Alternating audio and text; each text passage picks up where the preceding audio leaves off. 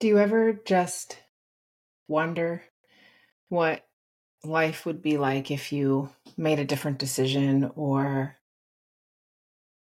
listened to that calling, that that deeper knowing that kind of keeps coming for you? And at what point do we throw our hands up and say, I'm ready to heed the call? I'm ready to listen. I'm ready to figure this out because I certainly do. And Messy Leaps is all about that. It really is about these moments that happen where we realize something comes in and says, that's not it anymore. I think we need to go this way. And oftentimes we we step forth waiting for trust to appear, whether it's that it's the right time or the right set of circumstances, but in reality, when we leap, the trust holds us. It holds us. The more we step into and lean into who we feel we really are authentically at our core, the more divinely supported we are.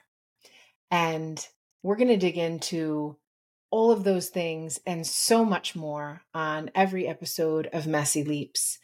And in that, the conversations that I'm going to have with everyday leapers, as I like to call them, which is really just about the human experience, the messiness, the the birthright of having deep emotionally rich experiences and understanding our patterns and how we're showing up to get deeper to the gold, the inner wisdom, the nuggets of the relationship we have with ourselves that is in turn mirrored back to us in the relationships around us, including the choices, the environments, the people, places, things, all of it.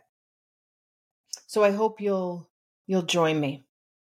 We're going to dig into leveraging and learning your intuition, understanding what healing really feels like is different for everybody. There's no guidebook on the messiness of the journey, but it's also an opportunity to remember that in that you're living and in your beingness, there's a magic that is there that is uniquely and intrinsically part of something that only you can provide to humanity.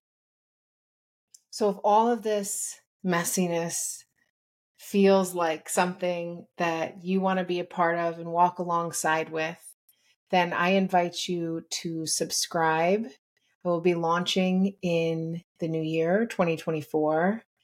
And in all of that, my primary mission and goal is that if I can just even reach one listener and remind you that you are not alone, that the isolation that you might be feeling leading up to your messy leap, the big ones, the little ones, the small ones, all of them, that we are all connected. And I am really, really grateful to be on the journey together. Please share this with anyone that you feel could benefit from it or enjoy hearing any one of these topics. And thank you for your support.